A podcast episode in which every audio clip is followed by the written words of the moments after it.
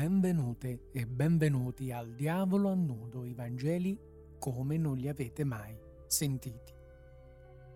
In questo podcast andremo a vedere qual è il vero testo dei Vangeli o perlomeno cercheremo di capire quale probabilmente è il vero testo degli Evangelisti. O come?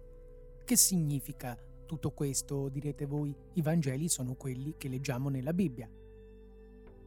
Non è proprio così. Quello che voi leggete, primo, sono delle traduzioni e tradurre, si sa, è un po' come tradire. Secondo, il testo che noi abbiamo non è il testo originale scritto dagli evangelisti. Terzo, i quattro Vangeli non sono stati scritti dagli evangelisti, ma da persone che per tradizione si dice si chiamino Matteo, Marco, Luca e Giovanni. Infine, noi non abbiamo i manoscritti originali degli evangelisti, noi abbiamo copie di copie di copie. E allora, come si fa? Com'è possibile leggere i quattro Vangeli? La risposta?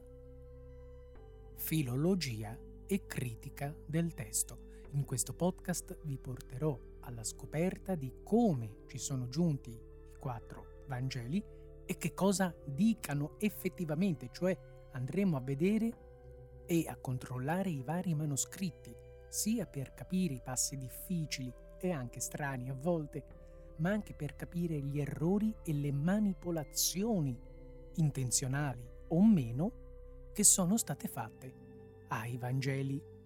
Premessa fondamentale. Io non sono credente e vi parlerò dei Vangeli solamente dal punto di vista storico-letterario. Non toccherò assolutamente la fede.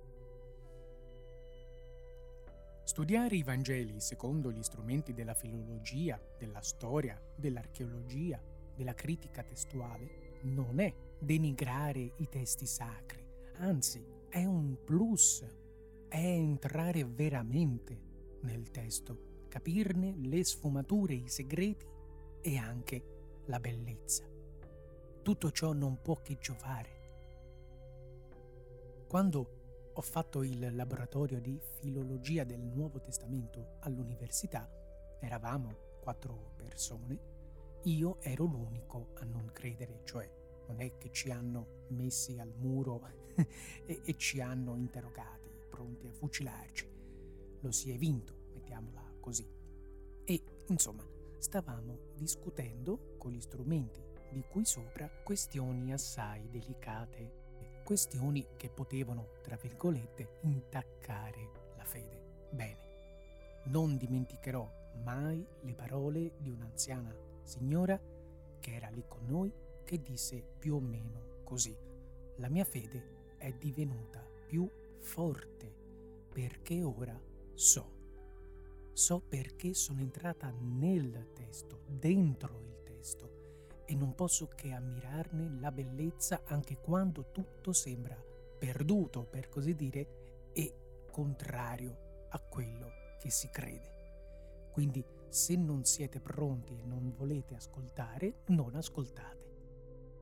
Se invece siete pronti, andiamo e partiamo alla scoperta dei Vangeli.